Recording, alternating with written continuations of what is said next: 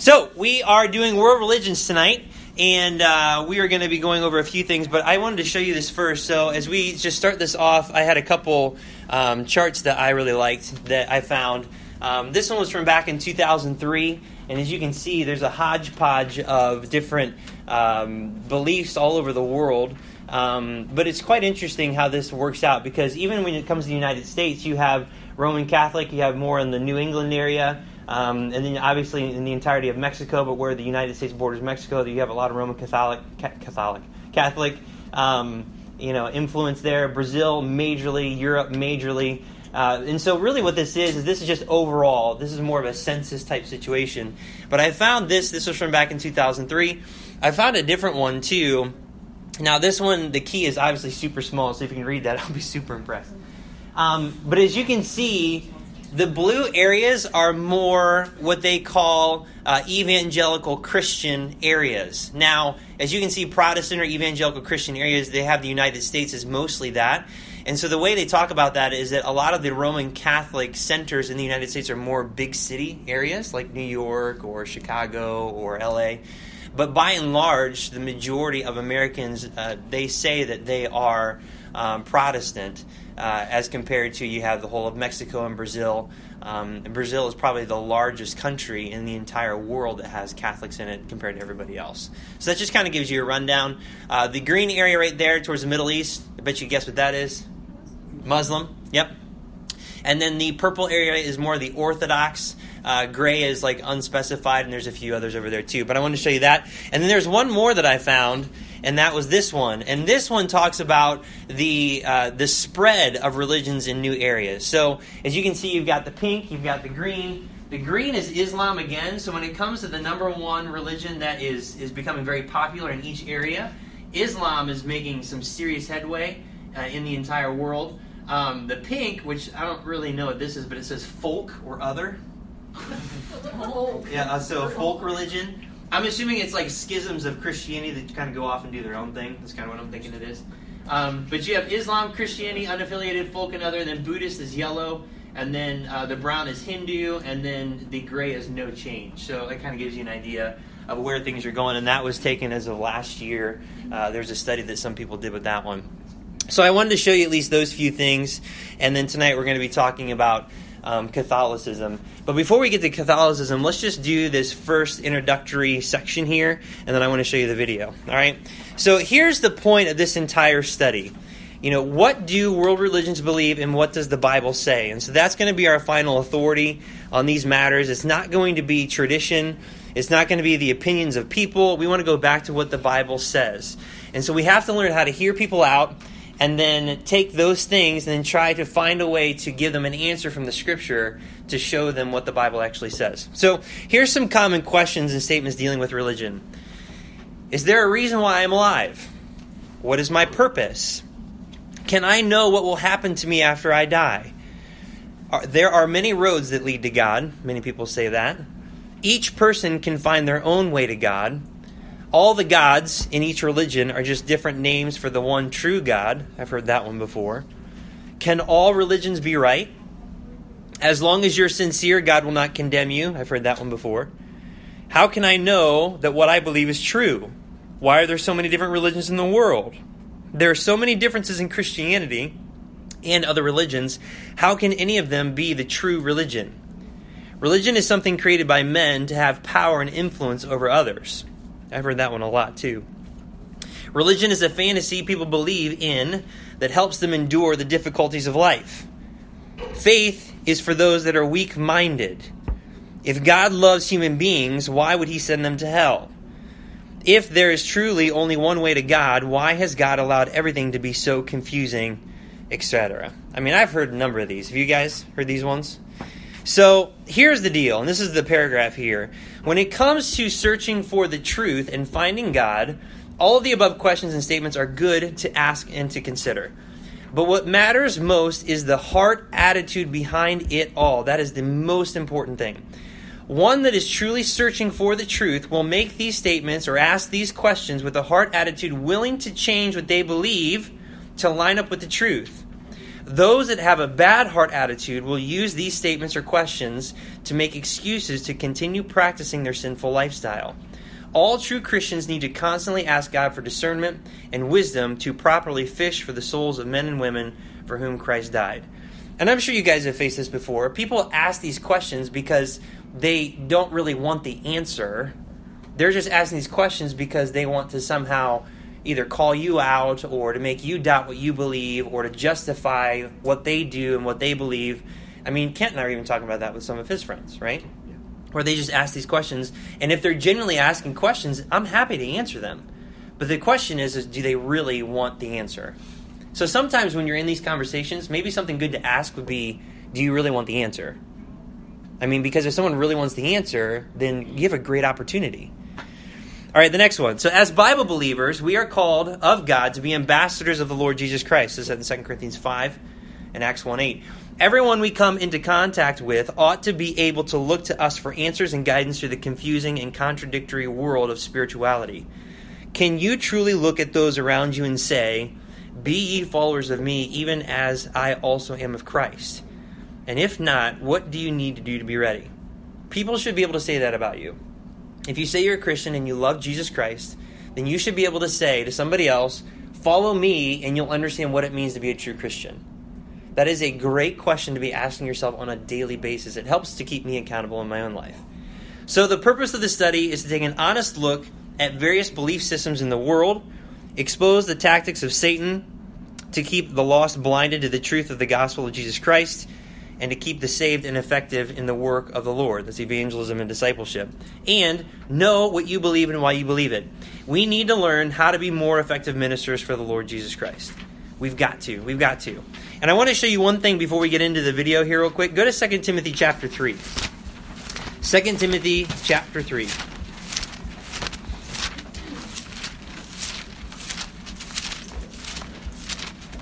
So this morning, Pastor Tom was reading this passage in our staff meeting, and when I read through this, as he was reading through it, there's something that stood out to me that I've never even noticed before, and I thought it was really cool. It's something that I wish I could take more time to study, but I got a lot of things going on right now, so I'm going to have to mark it and just kind of save it for another time. But 2 Timothy chapter 3 describes the last days, and in the last days, uh, what the description here is actually talking about the church and how things are going to be within the church. And so I'll just start off at verse 1. This know also that in the last days perilous times shall come, for men shall be lovers of their own selves, covetous, boasters, proud, blasphemers, disobedient to parents, unthankful, unholy, without natural affection, truce breakers, false accusers, incontinent, fierce, despisers of those that are good, traitors, heady, high minded, lovers of pleasures more than lovers of God having a form of godliness but denying the power thereof, from such turn away. For of this sort are they which creep into houses and lead captive silly women laden with sins, led away with diverse lusts, ever learning and never able to come to the knowledge of the truth. Now, as Jannes and Jambres withstood Moses, so do these also resist the truth. Men of corrupt minds reprobate concerning the faith. Now, who is Jannes and Jambres? Yes, the two magicians or sorcerers that work for Pharaoh. So when you had Moses come in with his brother Aaron, and you know Moses threw down the rod and it became a serpent, and then they they did the exact same thing, but something happened. Moses actually swallowed up their snake and all that kind of stuff. So those things that they did, they counterfeited those signs and wonders that they did in the presence of Pharaoh. So now this is the only place in the Bible where we have their names. So we know their names are Jannes and Jambres, but it says they withstood Moses and so do these also resist the truth, men of corrupt minds reprobate concerning the faith. But they shall proceed no further, for their folly shall be manifest unto all men, as theirs also was. So here you have a scenario where you have Moses, who has the truth, who's doing what's right, and then you have the counterfeits, who look like they're doing what's right, but it's actually a sham. And so then in verse 10, this is the part that stood out to me. But, so anytime you see that in Scripture, there's a contrast here. So he's talking about someone that believed in false doctrine. They were counterfeiters. They were doing something that was wrong, but it looked good. And it says, But thou hast fully known my doctrine, manner of life, purpose, faith, long suffering, charity, patience, persecutions, afflictions, which came unto me at Antioch and Iconium, at Lystra, what persecutions I endured, but out of them all the Lord delivered me. Now, what's interesting about this is that as he's comparing he's really comparing himself to who? Paul's comparing himself to who? In this passage, in the immediate context. Moses, right? Moses is doing what's right and what's true. So Paul's saying, Moses, kind of like me in this situation, Jannes and Jambres is compared to false teachers at this time. He's talking about Timothy that are going to show up in the church and doing all these things that are contrary to Scripture. So he says, But thou hast known fully my doctrine. So what's interesting about this, and this is what caught my attention, is that someone that lives the truth, I mean, genuine, is a genuine believer that lives the truth, that loves the truth, that they are doing what's right, truly right, not something that's false, not false doctrine, not a false teacher. They start off with one thing Thou hast fully known my, what's the word? Doctrine. Doctrine, manner of life, purpose. Okay, so this tells me something before we go any farther on that list. Doctrine matters. What is doctrine? What is doctrine? Give me a good definition of doctrine.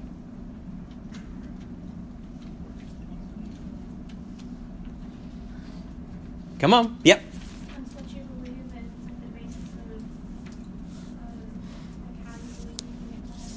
Yes. What you believe. What you believe is your doctrine. So if you believe in the doctrine of salvation, according to the scriptures, you believe that Christ died on the cross, as the scripture stated, for the sins of the whole world. He died for you in your place. And if you put your faith and trust in Him, that you will be redeemed and spend eternity with God. You believe in that doctrine. So all doctrine is, it's a set of beliefs. And so you can have good doctrine, biblical doctrine, or you can have false doctrine. Now, the thing about doctrine is that doctrine always leads to what in your life? Actions. The decisions that you make. Because if you believe, for example, you guys are sitting in chairs. If you believe in the doctrine of sitting in chairs and that they're going to hold you up, you'd have no problem sitting down. But what if you came in with a phobia of saying, no, nope, I do not believe, I do not believe that a chair is going to hold me up. I don't. Nope, I'm not, I don't believe it. And if I do, I'm just going to fall down and make an idiot of myself. So you believe in the doctrine of chairs don't work. That's stupid. I know. But for the illustration, it makes sense. So, what would you do if you firmly believe in the doctrine of chairs don't work? What would you do when you came in? You'd be standing. Right? You would be. And so, your doctrine, what you believe in your doctrine, eventually ends up in your life. Like it will come out. So, your decisions are always an outcome of your doctrine. If you don't believe in Jesus Christ, and if you don't believe in the fact that He's told you to evangelize the whole world or tell the gospel to, the, to all creatures and to every human being, then you're not going to do it. If you don't believe that Jesus Christ is the Lord of your life, then your life's not going to look like He's the Lord of your life. It's really simple. Christians should look like Christians because they believe in Christian doctrine. If a Christian doesn't look like a Christian, they're not living doctrine or they believe in something else completely different. Now, they may say they do, but their life proves otherwise. And so your life is a template. I mean, it's really a good proving ground of what you actually believe. It really is.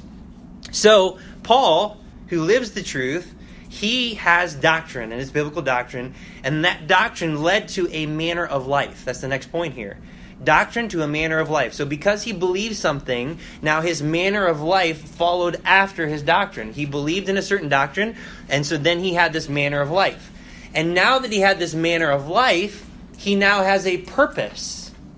So, he has doctrine, comes out in his life, and now he has purpose. And then faith, how does that go into all of this? As you have doctrine, and then it's manifesting it in your life, and then you have purpose now, it's going to require great faith to keep living it because you're going to be resisted all the time. You're going to have a choice of am I going to believe God or am I going to believe myself or this world that keeps telling me to walk away from God? I need to exercise biblical faith. And as you keep walking in obedience to the Lord, which is going to require long suffering, and that's the next one, then you'll learn how to truly love people. That's charity.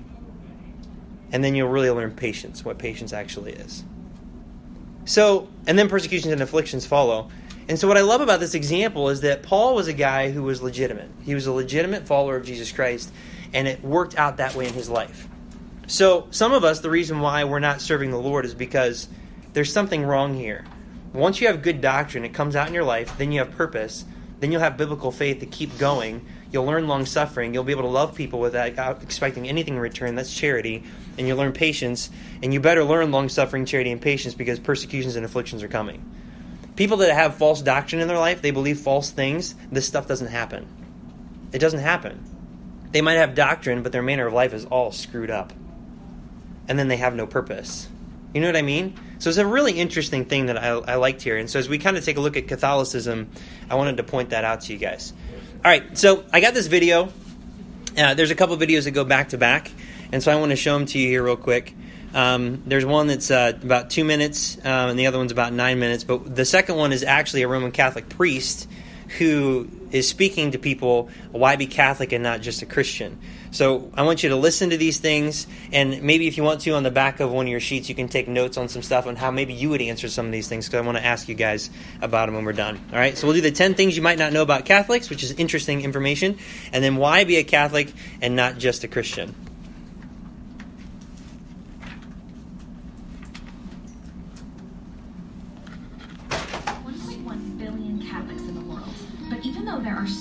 Of us, our religion remains a little mysterious and often misunderstood to the rest of the world. Here are 10 things you might not know about Catholics. Number one, nobody likes to brag about their age, but the Catholic Church has a pretty impressive legacy with a birth date of roughly 33 AD. It's almost 2,000 years old, making it the oldest institution in the entire Western world. Number two, in 1973, the spine-tickling film The Exorcist came out, and by saying, it's all just a bunch of baloney, think again. The film had three Jesuit priests as credited technical advisors. Even creepier, director William Friedkin asked one of them to come and exorcise the set after a number of mysterious disasters occurred. Number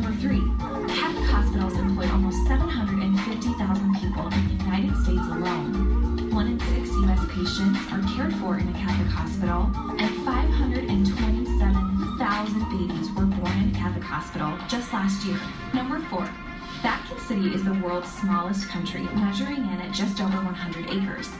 That's one eighth the size of New York's Central Park. The country mints its own euros, has its own flag, and even its own national anthem. Number five, most people know that St. John Paul II was a big outdoors guy. But did you know that he snuck out of the Vatican more than 100 times to go skiing in the Italian Alps?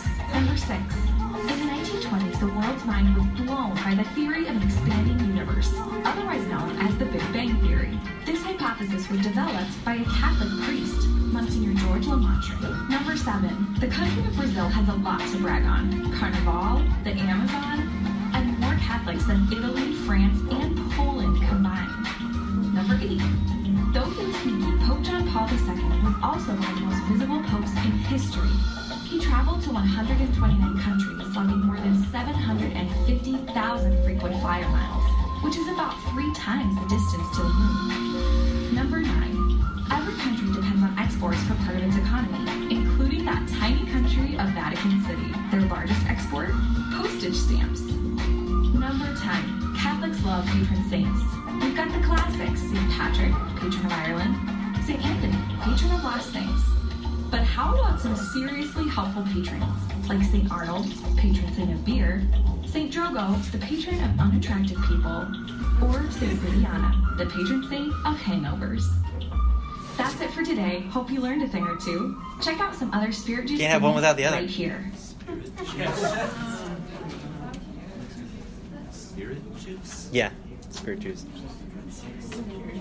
All right, now this one is interesting because I, watched this one and I really, really like this one because I think this guy is legitimate. I think that what he believes, he firmly believes it, but his reasoning is off. So just as you listen to this, think about how would you kind of come back at him in a loving way using the scriptures or trying to find the faulty reasoning that he has. All right? Okay.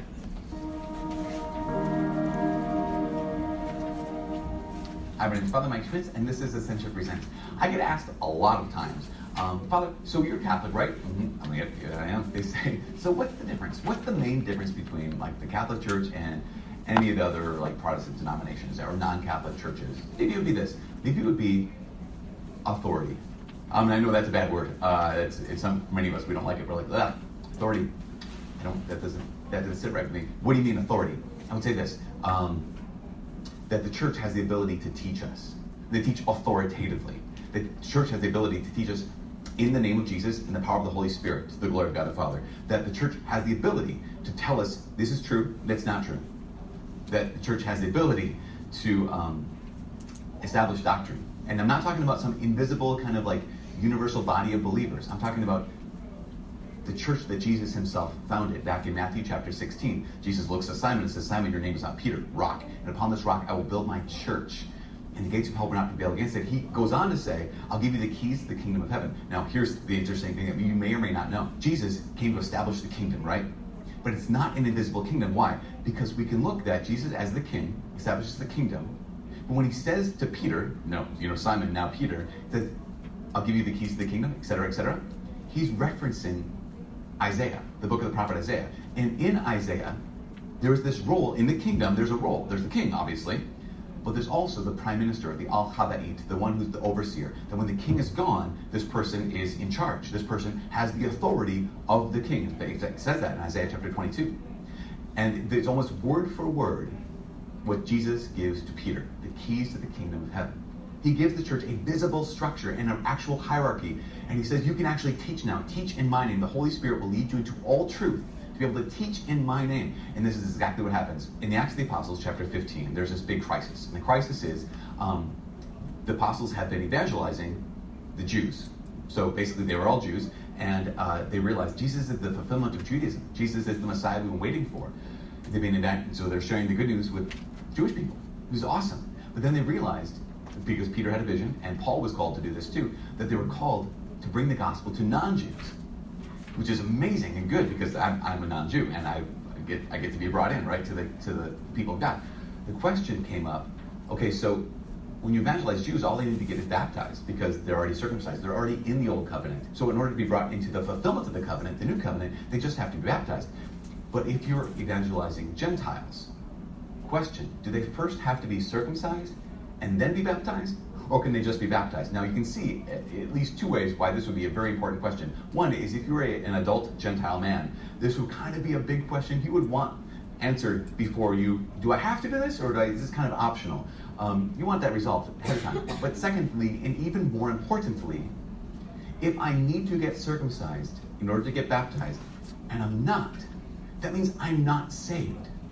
Like, do we have to do this in order to be saved? Is the big question. The problem is, Jesus never taught about that. The Bible never teaches about this. And this is the problem, the problem with a thing called sola scriptura or, or Bible alone. You know, one of the one of the pillars of the Reformation um, was this idea that Bible alone, scriptural. You don't need the church, only the Bible alone. What about when the Bible doesn't teach something? What do we do? Well, what happened was in Acts chapter 15, the apostles came together. And again, I'm not saying some loose, kind of invisible church, but the actual structure of the church.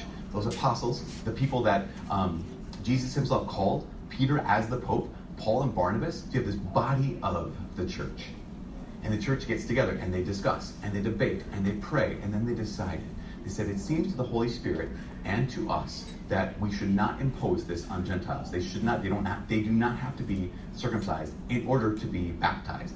And in that moment, we can see in the Bible that the church, again, the visible church, the structure of the church, the governance, governance of the church, has the ability to teach.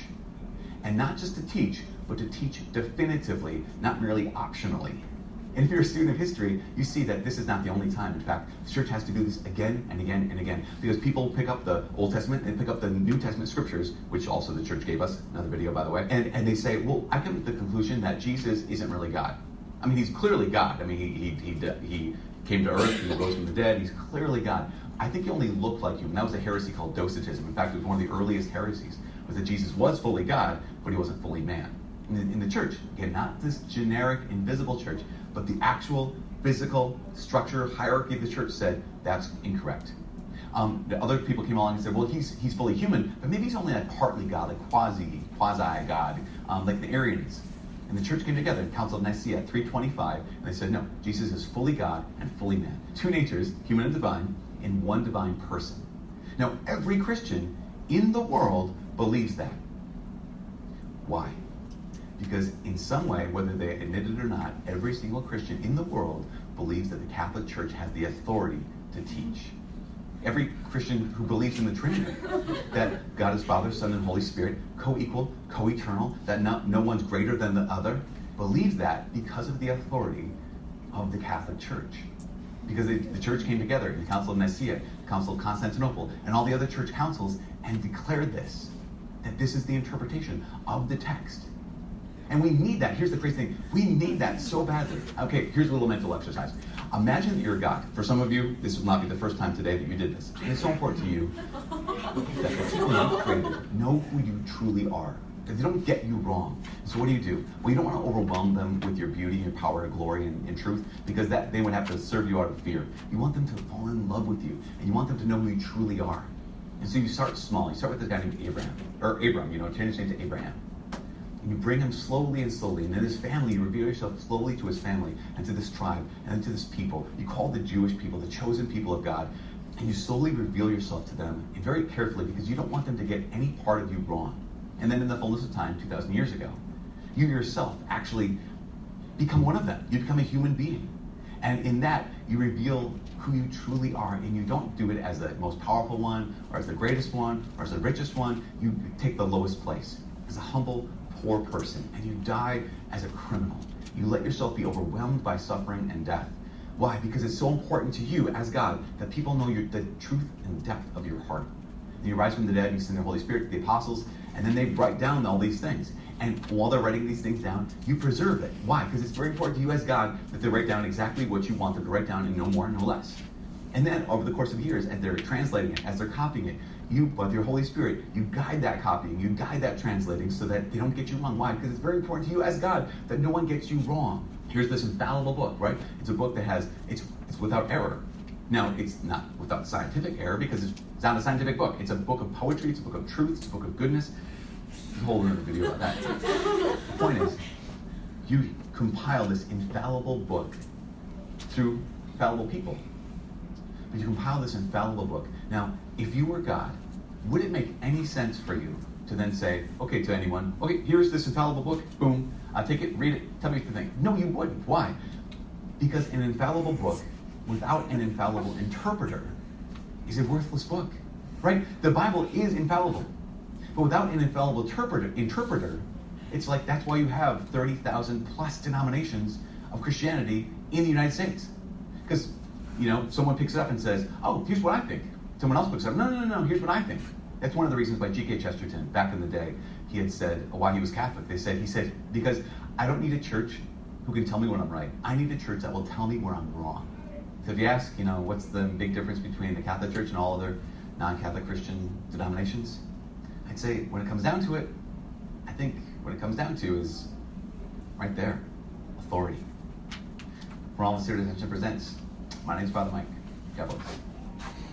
Thank you, Father Mike. All right. So, what did you notice? Just let's pull some stuff. Yeah. He used Matthew 16 and Isaiah 22 to back up the hierarchy of the Roman Yes, because in Matthew 16, Christ said, I'm going to build on yeah, specifically it says, Thou art Peter, and upon this rock will I build my church. So, what's the rock there? That's the important part. Was it Peter? No, it was not Peter. But then he uses Isaiah 22. Now, anyone know what Isaiah 22 says, the one that he was referencing? Go ahead and turn there. Go to Isaiah 22. I want you to see this because this is important. Isaiah 22. So he used the Matthew 16. He used Matthew 16, 19, and then he cross referenced it with Isaiah 22. And I want to show you this because I want to show you where he erred in the scriptures. Matthew, Matthew 16, and we got Isaiah 22.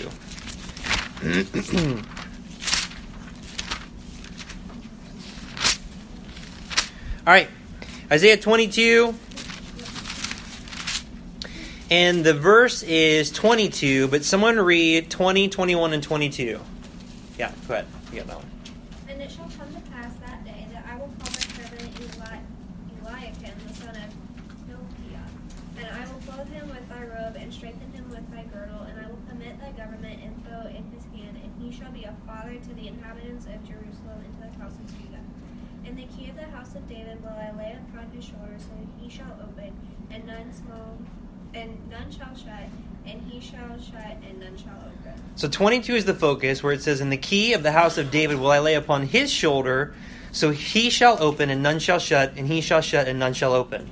Who is that talking about?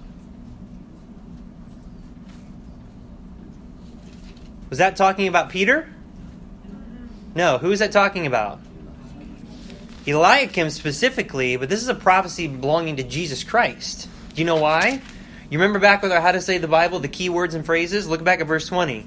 And it shall come to pass in that day. That is the day of the Lord Jesus Christ. That is his second coming. That's his second coming. All right? So in that day, so verse 22, where it says, In the key of the house of David I will lay upon his shoulder, he's talking about Jesus Christ. The key of David belonged to Jesus Christ, and I will prove it to you. It did not belong to Peter. It's not something that Jesus somehow failed and then gave it to Peter, because that's what it seems like based on what he said.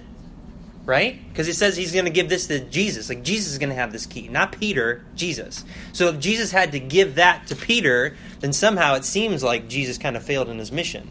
That's what it appears to me. He probably would refute that, but whatever. Go over to Revelation 3. I want you to, I want you to see this. Revelation chapter 3. Revelation chapter 3, and then we'll get into some details about the Catholic Church. All right, Revelation chapter 3. All right, Revelation chapter 3. Now, the context of Revelation 3, if you back it up to chapter 1, who is speaking here and giving the words of these letters to John? Jesus, Jesus is. Jesus is the one who's saying, write these things. So all the words you see in Revelation 2 and 3 are words directly from Jesus Christ. Got it? Okay, so Revelation 3, look at verse 7. Someone read that one, verse 7. Go ahead, Ken. And the angel of the church in Philadelphia write, These things saith he that is holy, he that is true, he that hath the key of David, he that openeth and no man shutteth, and shutteth and no man openeth. Okay, Jesus has the key of David. Very clear. It's very clear, right there. Jesus has the key of David. Right there, he says he's the one that's holy, that is true, that hath the key of David. So just think about it from this perspective. If, and let's just say big if, if Jesus had the key of David back in Matthew 16, and then he said unto Peter, I'm giving you the keys of the kingdom of heaven, which is not the keys of David, but that's completely different because it says key singular of David, keys of the king. Okay, that's different. But anyway, let's just say, let's just suppose we're giving him the benefit of the doubt that he thinks he knows what he's talking about. That Jesus gives the key of David to Peter. So that means that Peter's the first pope, right? And so that means that there is pope after pope after pope after pope after pope. So each pope would have the key of David. Right? I mean, if we're going to follow this line of thinking, and here, this is the Church of Philadelphia, which actually took place back in 1900 when you study it out in church history. How is it possible that Jesus has the key of David in 1900, 1800 to 1900, roughly, or even before that? How is it possible that Jesus has the key of David at that time in church history and the Pope on the earth have that same key at the same time? Thank you. It's oh. not. Yeah, it's not. Yeah, you're right. It's not. It's totally not possible. Because if Jesus relinquishes that authority to a man called the vicar of Christ, according to the Roman Catholic Church, then that's passed on through each pope until Jesus Christ comes back again. Right? I mean, we're going to follow this logic. That's what it would be. So, how is it possible? It's not possible. So, this dude's way off. Way off on that one. All right, what else did you notice before we move on? Yeah, Kenzie. Uh, he was saying that he was basically the Catholic Church is higher than the Bible, and the Bible doesn't really mean anything about the Catholic Church. Yes, uh-huh. absolutely. So he said the Bible is infallible, Yes. but he said that you need an infallible interpreter. So he is saying that the Roman Catholic Church is the infallible interpreter of the Bible. Instead of who? The Holy Spirit of God. And the Holy Spirit of God is the infallible interpreter because it says that in John chapter 16, John 14, John 15, 1 John chapter 2. It says that the Spirit of truth, Jesus even said, when you, when you receive the Spirit, He will guide you into all truth. So the Spirit of God wrote the Bible. That's 2 Peter chapter 1, verse 19 and 20. And then it says that God is going to give us the Holy Spirit of God. And in 1 John chapter 2, it says that because you have the Spirit of God and you have the Bible, the book that the Spirit of God wrote, you don't need any man to teach you because you have everything you need to learn the Scriptures. So that is in complete violation of the Roman Catholic Church's doctrine. All right, what else did you notice? Yeah. Said that the Bible was a poetic book and not a scientific book. Yes. Yes. If the Bible is infallible, it is infallible in every possible way. So it is a scientific book. Science is just catching up with what the Bible actually says. Yeah, what else we got? Yeah. That with like the baptism and circumcision like together, whenever they couldn't make a decision because they said the Bible didn't have one, like the people themselves made a decision in place of God Yes. actually making it. Yes, absolutely. And with that one too, if you notice what he said, he used the uh, the council in Jerusalem. Nowhere in that chapter, I think it's Acts chapter fifteen. I want to say it is. Nowhere in that chapter did they say that you must be baptized in order to be saved. But yet he made that assumption based on what he said. So that is absolutely not true. Moreover, with the other councils, the only reason why those men came to that conclusion that Jesus was fully man and fully God, and that the Trinity was three in one, is because the Bible says so. Not because they said so, because the Bible said so. Just in case you missed that one. Yes, wife.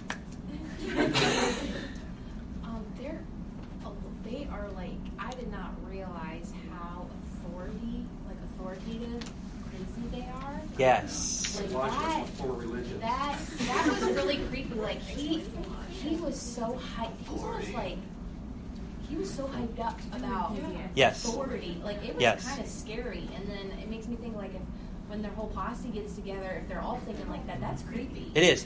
The Roman Catholic Church, historically, they've always held that position. They have they have always held the position that, like, let's say, for example, you read in the scriptures and you say, well, this is what the Bible says, and then you take it to a priest, and the priest reads that scripture, the priest will contradict you, and then they will kill you because you're a heretic. I mean, that's that's really their history that they come from. Now, it's not always been that way, but there have been periods of history where that's the case. Yeah. Yeah, Rick.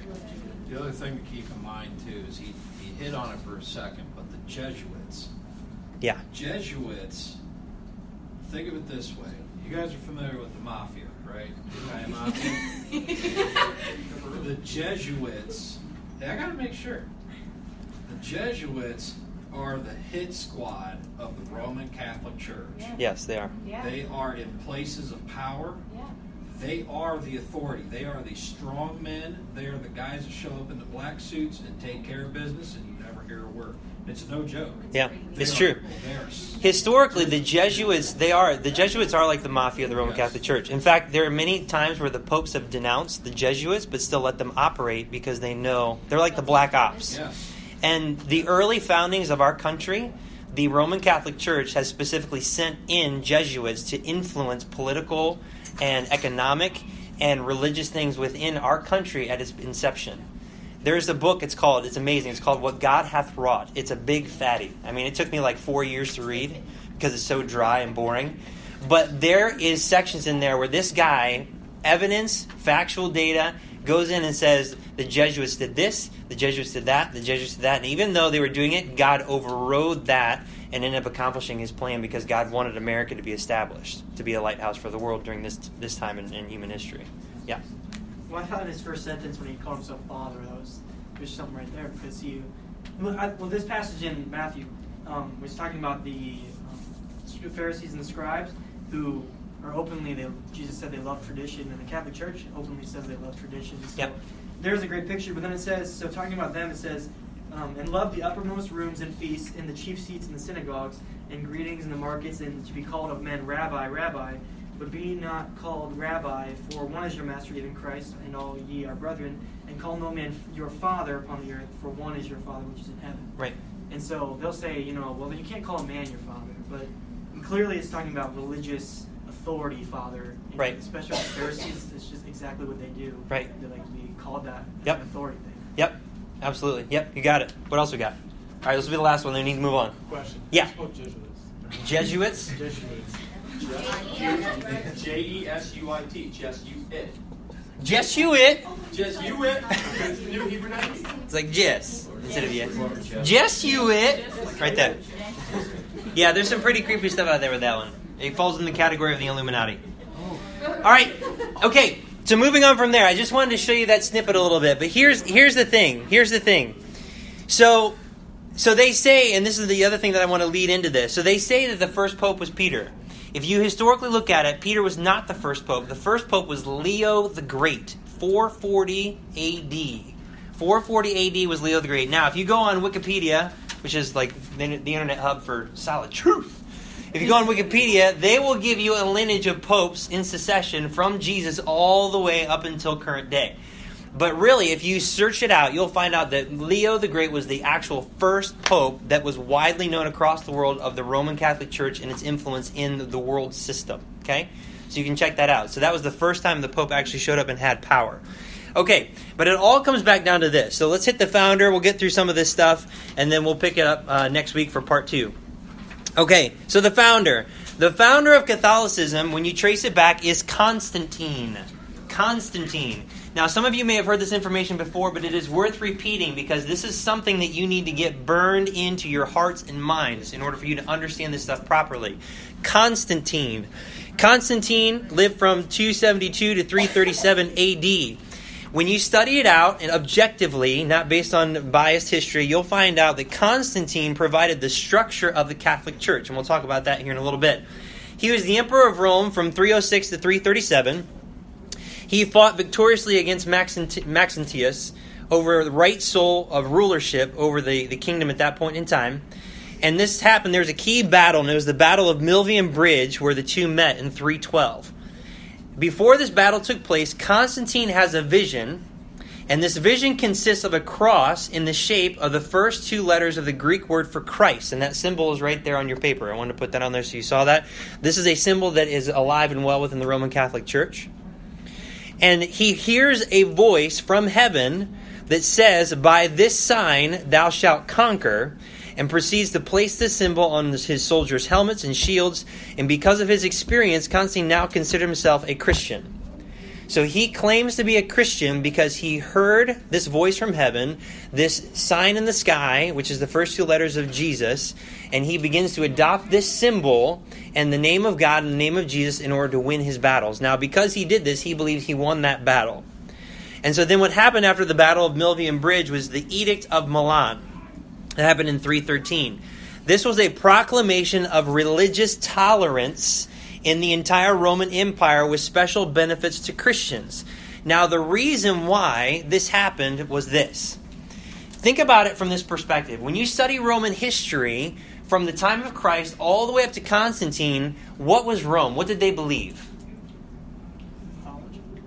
Mythology, paganism majorly. They were paganistic like crazy.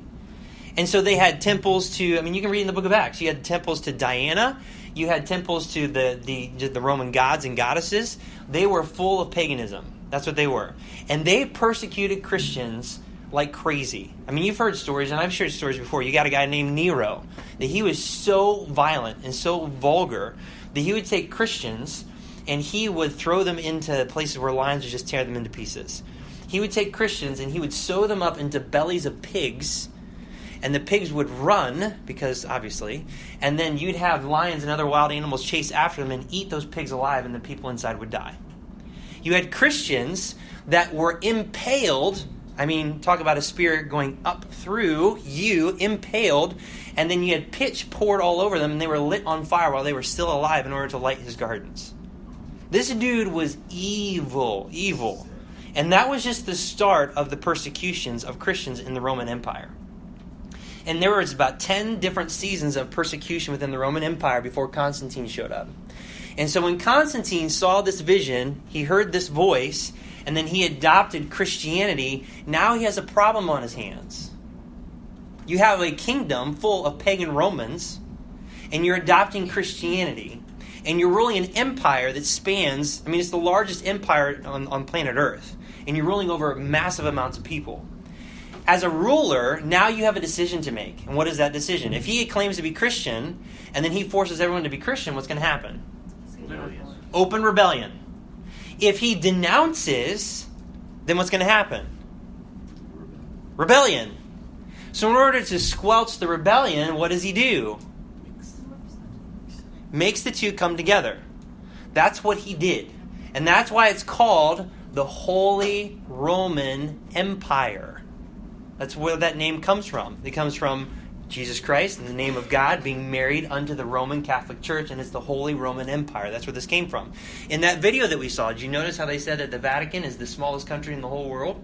Where they have their own economy, they have their own flag, they have their own national anthem, they have their own piece of land. This is sovereign state straight in the middle of Italy.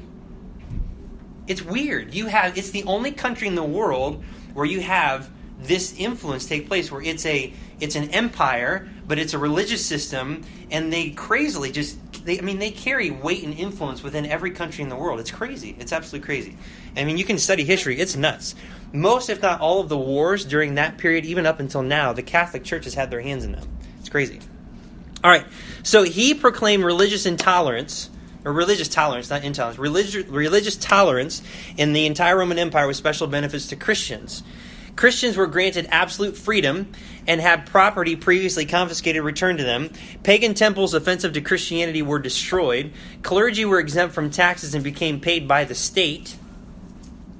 By 324, Constantine promises 20 pieces of gold and a white robe for all new converts and this begins the marriage of the church with the state. So, what this did was it took pagan practices and just plastered God and Christianity all over it. And so people wouldn't be too upset. Then he basically paid people to become Christians, but they could still kind of celebrate their own paganism. They could still do that. And so then you have the Council of Nicaea in 325. And so what this did, and you heard the Father Mike talk about that in the video. Constantine invites all clergy to this all expenses paid meeting to determine the official doctrines of the Catholic Church. Delegates came from every region of Rome except Britain, and that's interesting. That's another story for another time. This focus was on Christ and his relationship to God, and they concluded with what is known as the Nicene Creed. This creed would be revised in 381 with the additional doctrines adopted by the Roman Catholic Church. And so here's the whole summary with this dude. Constantine married the pagan Roman system to Christianity in 313 AD with the Edict of Milan. Satan's counterfeit church was born. In Acts 19, let's go ahead and turn there. Go to Acts 19. Acts 19, 35 through 37.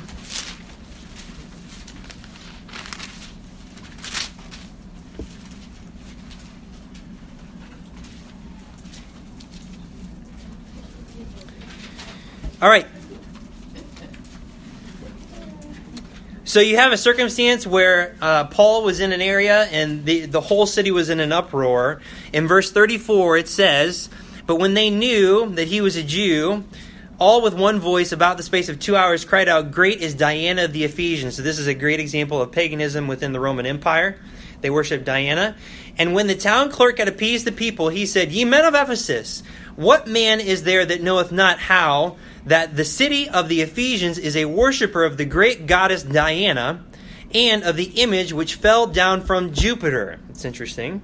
Seeing then that these things cannot be spoken against, ye ought to be quiet and to do nothing rashly, for ye have brought hither these men, which are neither robbers of churches, nor yet blasphemers of your goddess. All right, hold on a second here. So, what's going on here is that you have a pagan religion. They worship Diana of the Ephesians, and they have places where these people congregate to worship Diana, and they were called churches. That's what he just says here. They were not robbers of churches, nor yet blasphemers of your goddess. So, already in the Roman Empire, they had churches where they worshiped false gods, pagan gods, Diana the Ephesians. So, when Constantine took over, all they really did, and we're going to look at this later, all they really did is they just started replacing names of things. That's all they really did. So Diana, guess what she became? Mary. She did. And that's why you will find images of Mary, and you're familiar with these, Andy, from just all your time spent in Roman Catholic Church. Oh, no, it's, it's an asset now. It's an asset to you now.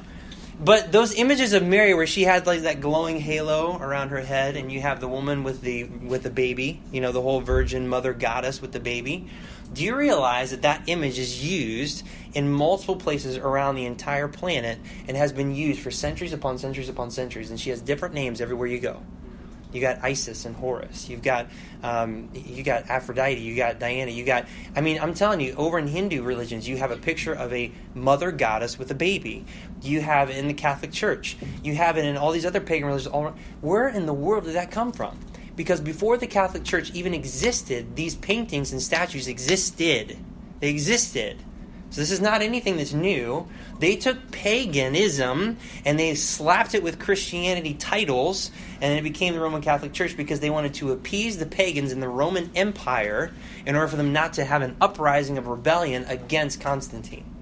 All right? Study it out. It's exactly what it says. All right. Number two, Augustine. Augustine was a bad dude. I don't care what you hear. You will go to Bible school and you'll get classes on theology and church history, and they will tell you all day long that Augustine was a good dude. He was not. He was not. I get sick and tired of it. I hear it all the time. I went to Moody Bible Institute and they praised and adored Augustine. They made us read at least one of his two most well known books and they want us to write a report on them. And I'm like, okay, I'll write the report. And I did, and I backed it up with history and facts, and I got an A on it, but I ripped them into pieces. Yeah. Do you know who wrote the image of Uh, no. City of God was one, and Confessions of St. Augustine was the other one. Yeah. So they had us read Confessions of St. Augustine, and then I ended up writing a report on that, which was pretty interesting. All right, so here's a snippet of Augustine. Augustine. He provided the theology to complement the structure of the Roman Catholic Church. He was one of the most influential theologians of all time, but not for the better. He concocts a doctrinal theology that mixes all of the false teachings from the previous 300 years with a little bit of truth. Remember, Satan always mixes in a little truth to make things look good. He will do that every single time, even in your life. He will he will give you something good in exchange for something that's better. He will because he doesn't want you to have what's better or best. He wants you to just compromise with what's good because eventually he'll get you down the road even farther. So, examples of Augustine's beliefs include the man is a two part being only, which goes against Scripture. Man is a three part being. Augustine believed in infant baptism, which is not scriptural. He believed that everything was created at once and not in seven days, so he doesn't believe in a literal interpretation of Genesis chapter 1.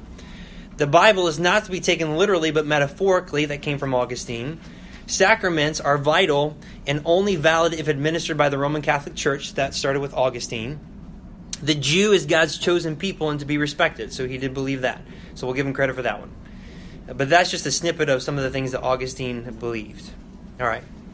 And so we'll end with authorities and then we'll pick it up with uh, the rest of this next week. So, authorities, because we got to hit what Father Mike was talking about. Authority. So Father Mike believed that authority was the Roman Catholic Church, whereas we, as Bible believers, believe that the authority is the Bible, the Scriptures, absolutely. So authorities within the Catholic Church, they believe that one of their authorities is the Catholic Bible. Now, the Catholic Bible contains additional books called the Apocrypha, and um, and just so that you're not confused, because oftentimes, oh, you want me to spell that one for you? Okay, you ready? A P O C R Y P H A. A P O C R Y P H A. Apocrypha. Got it? Apocrypha. All right. So, so that way you're not confused because you may have heard this from other people because some people that tried to say stuff against us because we use the King James Bible, they'll say, well, isn't the, the Apocrypha in the King James Bible? All right, hold on a second. So back in 1611 when the King James Bible was originally published, yes, the Apocrypha was in it. But where was it? It was between the Old and the New Testaments, and it was used for historical purposes only. The Catholic Bible does not do that. The Catholic Bible interweaves the apocryphal books in the Old Testament. That's what they do. Because they hold them as equal authority with the rest of Scripture. When if you read them objectively, you'll find that they contradict themselves all over the place. So that's the Apocrypha. This Bible, the Catholic Bible, is traced back to Alexandria, Egypt, which, by the way, just look up Egypt in the Bible and notice how many times that it's bad. Every time. Every time. Every time you see Egypt show up in the Bible, it is always bad. It's one of God's rules of consistency in the Bible. It's traced back to Alexandria, Egypt, to the codexes Sinaiticus and Vaticanus, and also from the Latin Vulgate, primarily translated by Jerome. And Jerome was a Catholic dude. All modern translations in existence today trace back to this corrupt line of manuscript, except the KJV. Study it out. It's the truth. This is one of those things that I was never told, but once I started doing my own homework, I found out that this is totally true. Every other translation of the Bible is traced back to Vaticanus and Sinaiticus. Every single one of them. Every one. And Sinaiticus and Vaticanus, they are found primarily, well, one was found in the trash can of a monastery because it was going to be used for just lighting on fire in order to keep someone warm, and someone accidentally found it.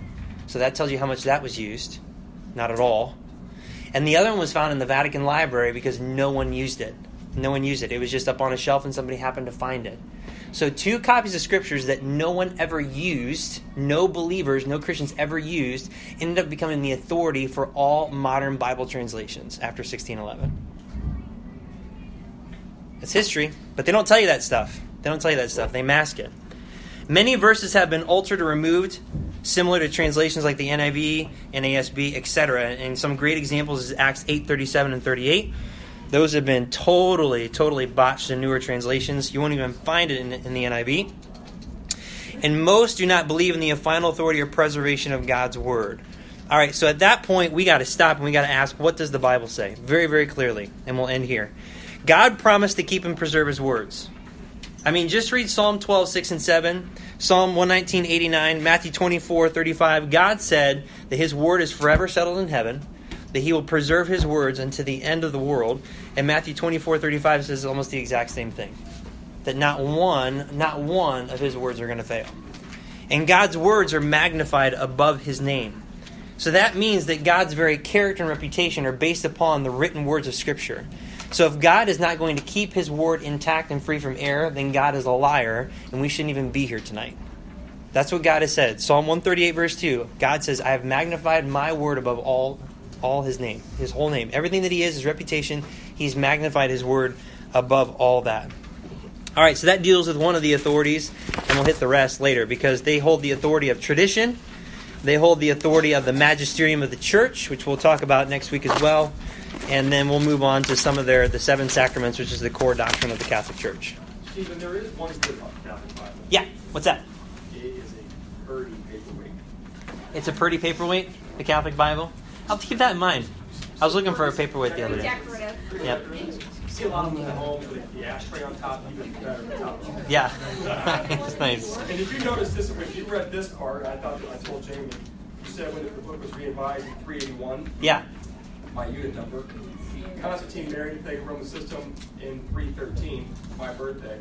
Nice. It's like you were destined to be a Catholic. You were destined to be a Catholic. Yeah. That you are one of the creepy guys. Yeah. Yeah. So what does that mean? There you go. All right. Good question. All right. Let's pray and let's get out of here. God, thank you for your word. Uh, thank you for giving us an infallible standard that uh, can never be shaken. Um, it doesn't matter what anyone else says or what anyone else thinks. What matters is what you have said. And thank you for giving us a book that we can hold on to more than anything else in this world. I pray, God, that we would use these things wisely. We don't want to know this information to attack or berate other people that believe these things, but so that we would have a heart for them. Because there are so many people that are trapped in these systems, that they are literally enslaved by these false doctrines, and it's going to send them to hell. And we need to know how to talk about these things and how to love people and to show them the truth and to just be who you would be if you were in our shoes with these people that believe these things. God, we love them. And I pray we'd remember these things. So we'd be sensitive to people, that we would love them, but we'd not shy away from the truth. We just be wise about it. Thank you, God. We love you. We pray this in Jesus' name. Amen.